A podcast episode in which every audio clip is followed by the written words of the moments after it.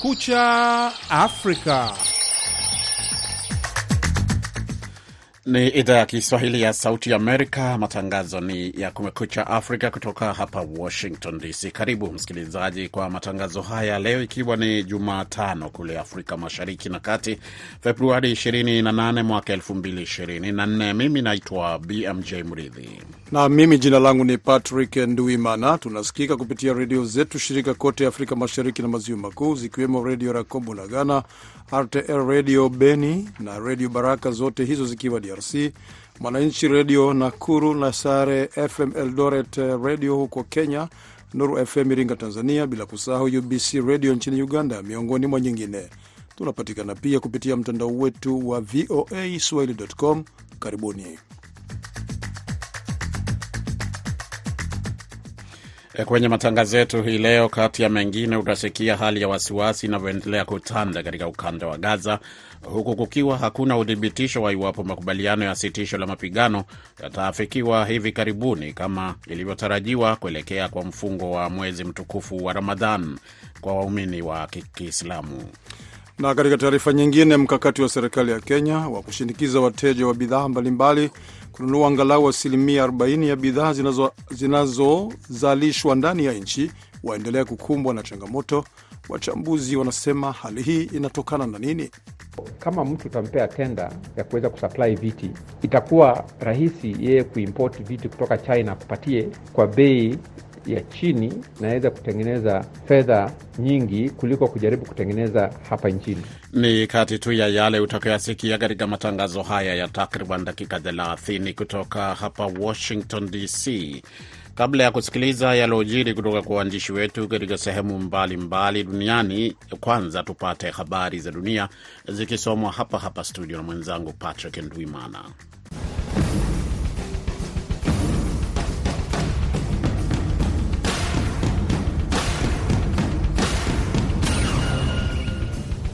Israel, Hamas na wapatanishi wa Qatar Jumanne wote walijizuia kuthibitisha tamko la rais wa Marekani Joe Biden kwamba makubaliano mapya ya sitisho la mapigano na kuachiliwa kwa mateka katika vita vya miezi mitano vya Israel na wanamgambo wa Hamas yanaweza kufikiwa hivi karibuni.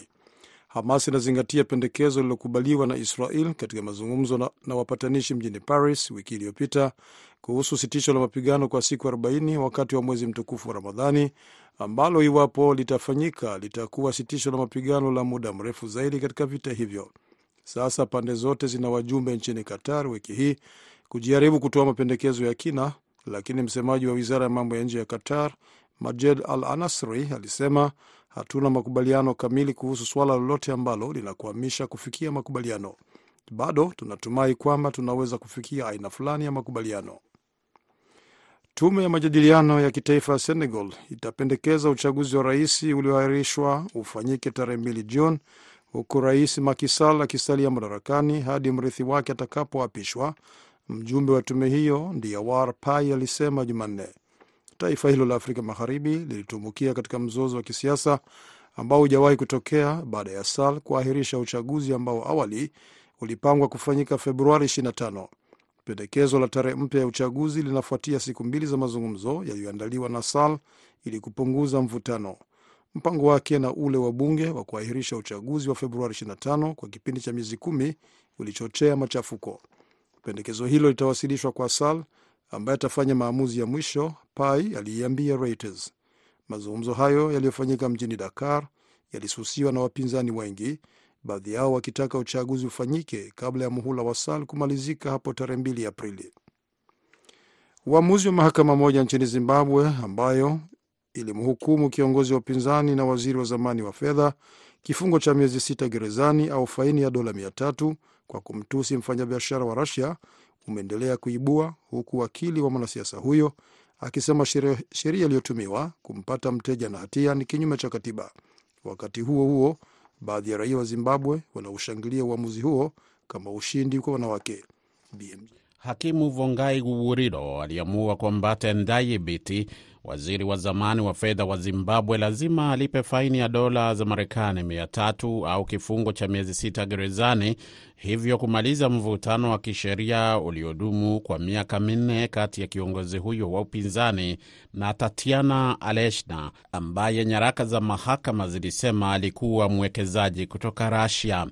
Aleke Mchadehama, wakili wa Biti, alizungumza na waandishi wa habari Jumanne nje ya mahakama ya Harare baada ya Biti kulipa faini hiyo ya dola mia tatu ili kuepuka kwenda jela, akisema kwamba wangekata rufaa kufikia leo Jumatano. Lazima nionyeshe kwamba mimi na Tendai Biti tumesikitishwa sana na hukumu hiyo, lakini sishangai kwamba mahakama ilifikia uamuzi huo. Ndio maana tunaenda kukata rufaa mahakama kuu. Tunazo sababu mbalimbali mbali ambazo tutazieleza katika hoja zetu za rufaa, alisema wakili huyo. Waendesha mashtaka wa serikali walimshutumu Biti kwa kumwita Aleshina mpumbavu na kumnyooshea kidole hapo mwaka elfu mbili na ishirini. Baada ya uamuzi wa Jumanne, Alishina alisema ulikuwa ni ushindi kwa wanawake, huku baadhi ya wafuasi wake wakisema ingefaa kama mshukiwa huyo angefungwa gerezani bila faini. Unaendelea kusikiliza matangazo ya Kumekucha Afrika kutoka Sauti ya Amerika, Washington DC. Utawala wa kijeshi nchini Guinea Jumanne ulisema umemteua waziri mkuu mpya siku nane baada ya kuivunja serikali ya awali, huku shughuli katika mji mkuu wa Conakry zikizorota kwa siku ya pili ya mgomo wa kitaifa. Waandamanaji wanaomba kiongozi wa chama cha wafanyakazi anayezuiliwa aachiliwe na kupunguza bei na kupunguza pia bei ya chakula, kukomesha udhibiti wa vyombo vya habari na kuboresha hali ya maisha kwa wafanyakazi wa serikali.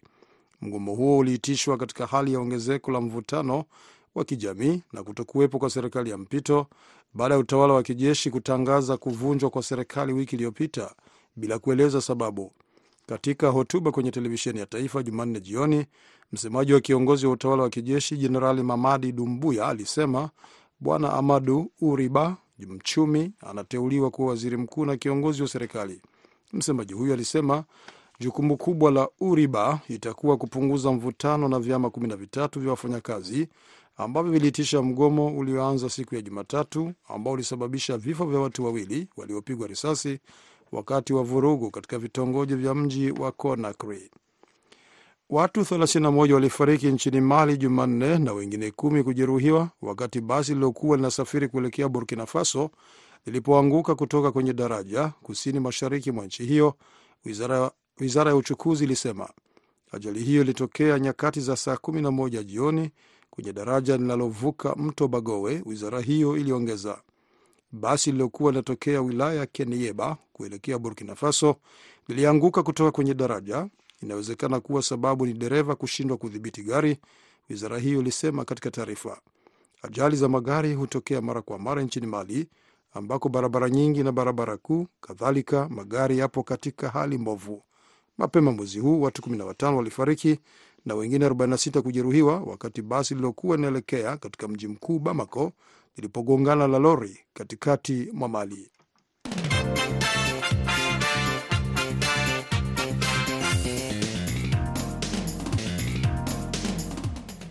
Unasafiri na Kumekucha Afrika, matangazo mubashara moja kwa moja kutoka hapa Washington DC. Na kwanza tukiangalia habari za waandishi wetu, ni kama ulivyosikia kwenye vidokezo kwamba hali ya wasiwasi imeendelea kutanda katika ukanda wa Gaza, huku kukiwa hakuna uthibitisho wa iwapo makubaliano ya sitisho la mapigano yataafikiwa hivi karibuni kama ilivyotarajiwa kuelekea kwa mfungo wa mwezi mtukufu wa Ramadhan na wa, kwa waumini wa Kiislamu. Hayo yakijiri licha ya tamko la Rais Joe Biden wa Marekani kwamba makubaliano mapya ya sitisho la mapigano na vilevile kuachiliwa kwa mateka yangefanyika kufikia Jumatatu wiki kesho.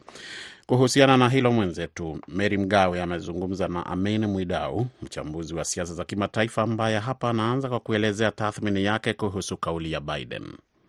Nafikiri kutokana na hali ya fikra za wengi ulimwenguni kwa sasa, hasa ukiangalia kama hili kitendo cha juzi cha mwanajeshi wa anga wa Marekani kijizika moto, akieleza kusikitishwa kwake na maafa ambayo yanapatikana Palestine na vile vile mabadiliko ya siasa ulimwenguni dhidi ya Marekani kama kiongozi wa kidunia na, na urefu wa hichi kipindi ambacho kwamba takuwa na masisitisho ya vijana cha karibuni wiki sita, yani mwezi mzima wa Ramadhani, basi bila shaka kutakuwa na fursa kubwa zaidi ya Rais Biden kuangazia kwa, kwa urefu zaidi suala la Palestine na kuhakikisha kwamba mapigano yale yaliyosimamishwa yatakuwa ni yenye ku, kuendelea, si yenye kurejea tena katika mashambulizi kama tulioona hapo awali.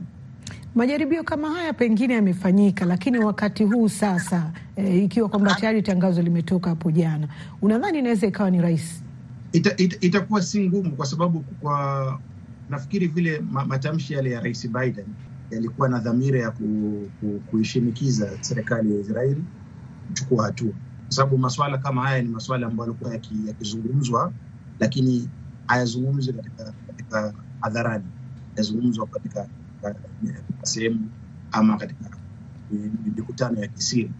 Hasa Rais Biden kujaribu kuyazungumza hadharani ni kuweka presha, na hiyo kuweka presha pia ita, ita kwamba walezi wa Israeli nao pia wamechoka na kuwakinga kuwa dhidi ya shtuma za mbalimbali ambazo zinazoendelea.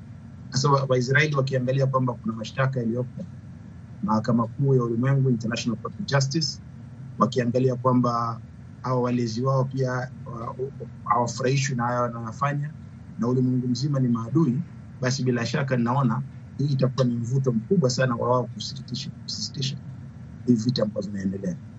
Kimsingi, unadhani kwamba ni sitisho tu la mapigano pekee linatakiwa lifanyike katika eneo hili ama kuna mambo mengine pengine yanatakiwa kutekelezwa ili kuruhusu hali ya amani na utulivu katika kipindi cha Ramadhani? Na, na, nafikiri hili hili hii kusitisha vita ni pia kutoa fursa ama nafasi kwa baadhi ya mateka ambao wamechukuliwa warejeshwe. Nafikiri katika baadhi waliowekwa katika katika kipao cha mbele ni wale watu ambao wako chini ya miaka kumi na tisa na watu wazima, lakini wale watu ambao kwamba ni wa, na serikali ya Israeli yasisitiza kwamba katika mateka ambao watakuwa wenye kutaka waachiliwe ni wanajeshi wa kike. Kwa hiyo bila shaka hii itakuwa ni mchakato ambao utaanza pengine na kusimamishwa kwa vita, utaendelea na kuachiliwa kwa mateka wa Kiisraeli na vile vile wafungwa wa Kipalestine ambao katika jela za, za Israeli. Kwa hiyo baada ya kuwa na mchakato mrefu ambao kwamba utakuwa wenye kuleta imani baina yao wenye kujadiliana, basi kutakuwa na mambo mengine yatakofuata, ikiwemo yale mama swala ya nani atakitawala sehemu ya Palestine baada ya Gaza baada ya vita kumalizika, na pia swala ambalo kwamba ulimwengu mzima linasisitiza la kuwa na nchi mbili ambazo zinakaa kwa usalama jirani pamoja. Amini Mwidau ni mchambuzi wa siasa za kimataifa akizungumza na Sauti Amerika kutoka Toronto, Canada.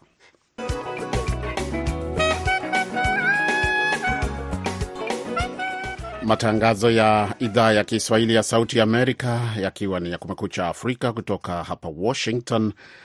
Mwenzangu Patrick Ndwimana sasa anaendelea na habari za dunia. Takriban watu laki tano elfu sabini na sita katika ukanda wa Gaza, robo ya wakazi wa Gaza wako katika hatari kubwa ya kukabiliwa na njaa, afisa mkuu wa Umoja Mataifa aliliambia Baraza la Usalama la Umoja Mataifa Jumanne, akionya kwamba janga kubwa la njaa halitaepukika ikiwa hatua hazitachukuliwa. Kuna uwezekano mkubwa ikiwa mapigano yataendelea, na kuna hatari yataibuka katika maeneo yenye msongamano mkubwa wa watu kusini mwa Gaza. Kwa hivyo tunasisitiza wito wetu wa kusitisha mapigano, alisema Ramesh Rasa Rajasingam, mkurugenzi wa ofisi ya Umoja Mataifa ya kuratibu misaada ya kibinadamu. Mtoto mmoja kati ya watoto sita walio na umri wa chini ya miaka miwili kaskazini mwa Gaza anakabiliwa na utapia mlo mkali na kupoteza uzito wa mwili ta, na takriban watu wote milioni mbili na laki tatu katika eneo la Palestina wanategemea chakula kisichotosha ili kuishi, aliliambia Baraza la Usalama la Umoja wa Mataifa.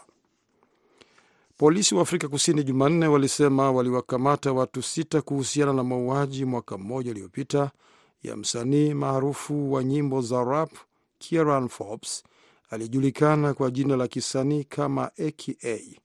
Mwanamuziki huyo mwenye umri wa miaka 35 aliuawa kwa kupigwa risasi tarehe 10 Februari mwaka jana wakati akitembea barabarani na rafiki yake nje ya mgahawa maarufu wa Durban, saa chache kabla ya kutumbwiza muziki kwenye klabu karibu na mgahawa huo. Watu sita walikamatwa na watafikishwa mahakamani Alhamisi. Waziri wa polisi Beki Chele aliuambia mkutano wa waandishi wa habari huko Durban. Alisema mshukiwa mwenye umri mkubwa alikuwa na miaka 36 na kwamba wengine wataongezwa kwenye orodha ya washukiwa.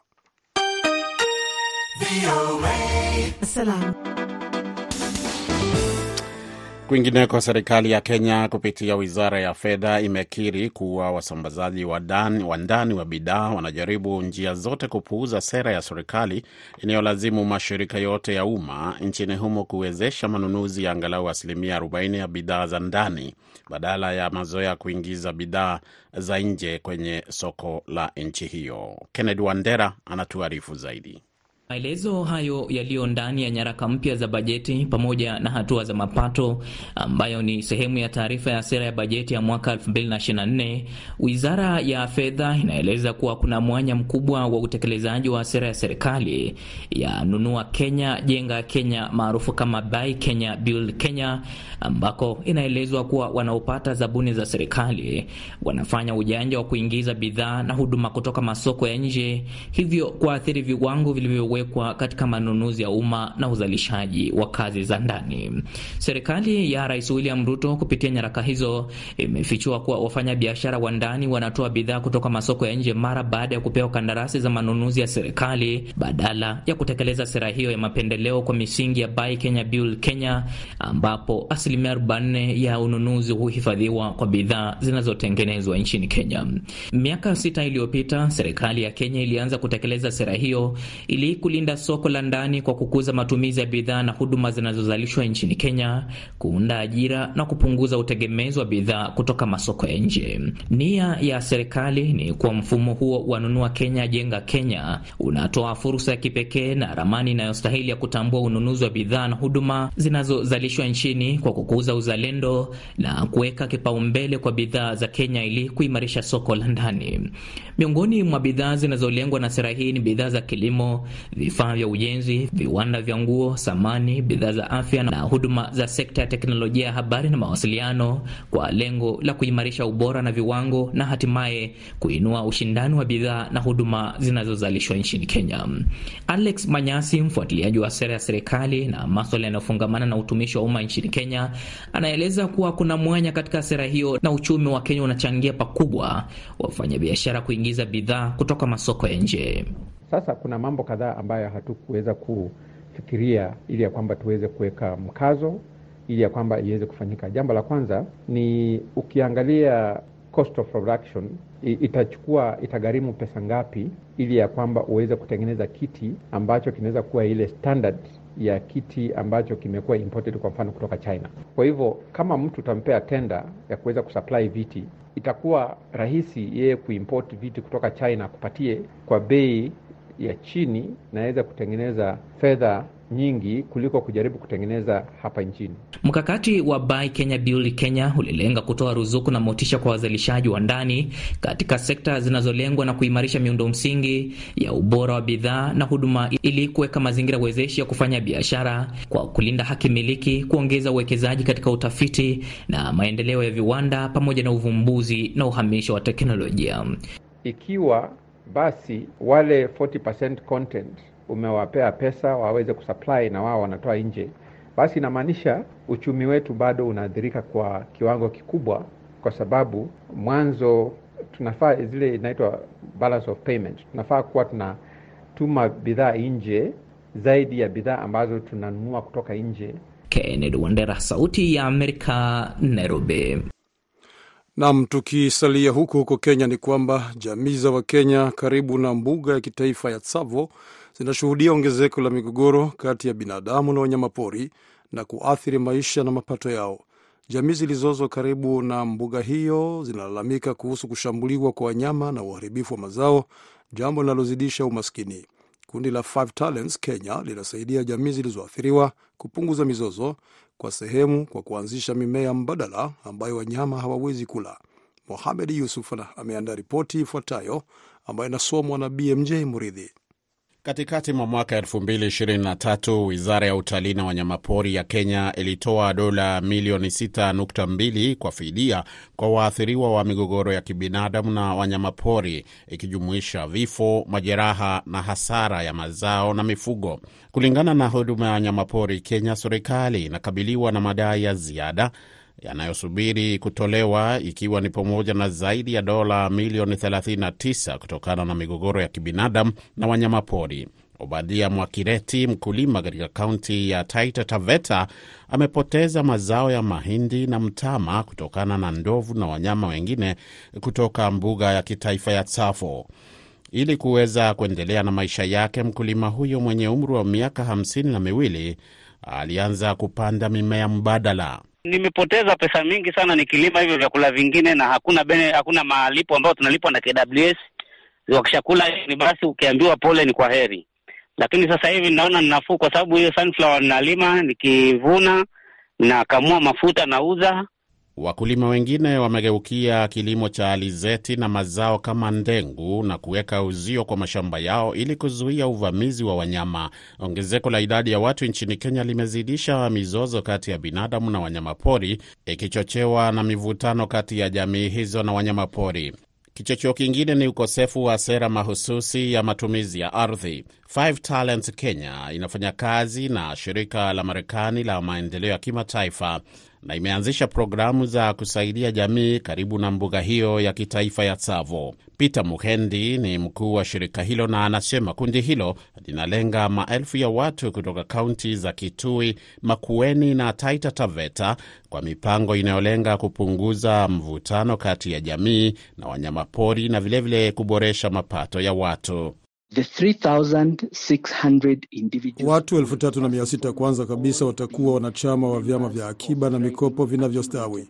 Hapo watakuwa wamejengewa uwezo wao kwenye masuala ya kilimo kinachozingatia ubora wa hali ya hewa. Watakuwa wamejishughulisha na shughuli hizi, pia wataunganishwa na masoko. Uongozi wao ni sehemu ya mpango wa ufadhili wa SAVO na unachangia masuala ya sera kuhusu uhifadhi. Philip Murudhi ni makamu wa rais wa sayansi na uhifadhi na mipango katika wakfu wa wanyamapori wa Afrika. Anasema kuna haja kubwa ya kudhibiti mizozo kati ya jamii na wanyama. So the issue is how can we live with wildlife positively? Anasema swali ni, ni jinsi gani tunaweza kuishi na wanyamapori kwa njia chanya na nadhani ingawa ni suala kubwa, bado kuna matumaini. Kwa hivyo ni vizuri kushughulikia migogoro ili watu wasiteseke na pia wanyamapori wasiuawe. Kuna njia nyingi ambazo zinaweza kutumika, ikiwa ni pamoja na kupanga matumizi ya ardhi na vilevile kutoa fidia. Kuna mbinu bora za ufugaji, mifumo bora ya upandaji miti. Kupunguza migogoro ya binadamu na wanyamapori ni jambo muhimu kwa jamii zinazoishi karibu na mbuga za wanyama. Kulingana na takwimu zilizopo, kati ya mwaka 2017 na 2020 Wakenya 388 waliuawa na wanyamapori na karibu 2100 walijeruhiwa.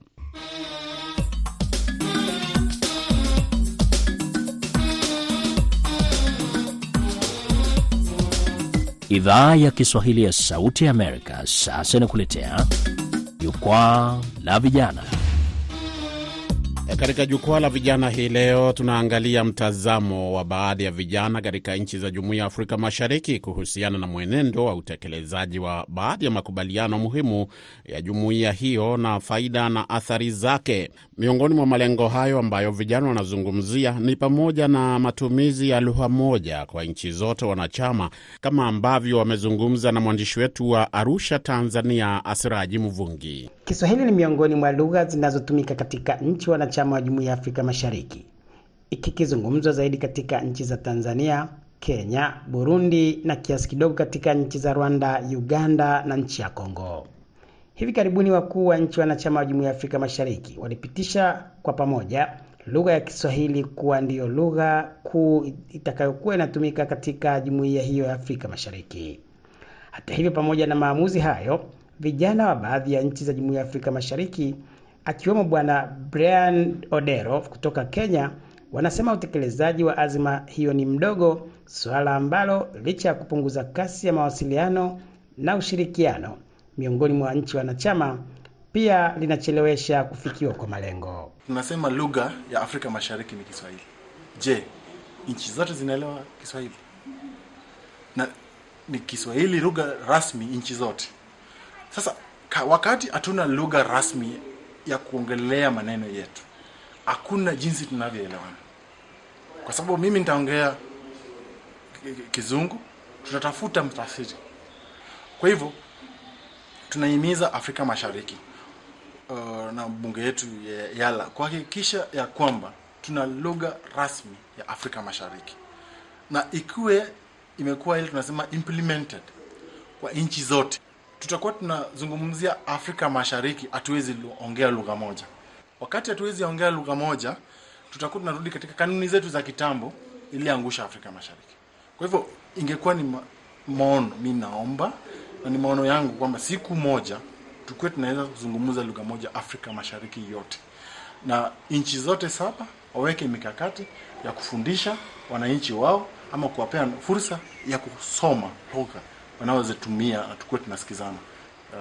Vijana uh, hawa akiwemo Abdullahi Lugome kutoka Tanzania pia wanazungumzia kuhusu mchakato wa kuziwezesha nchi wanachama wa Jumuiya ya Afrika Mashariki kutumia sarafu moja.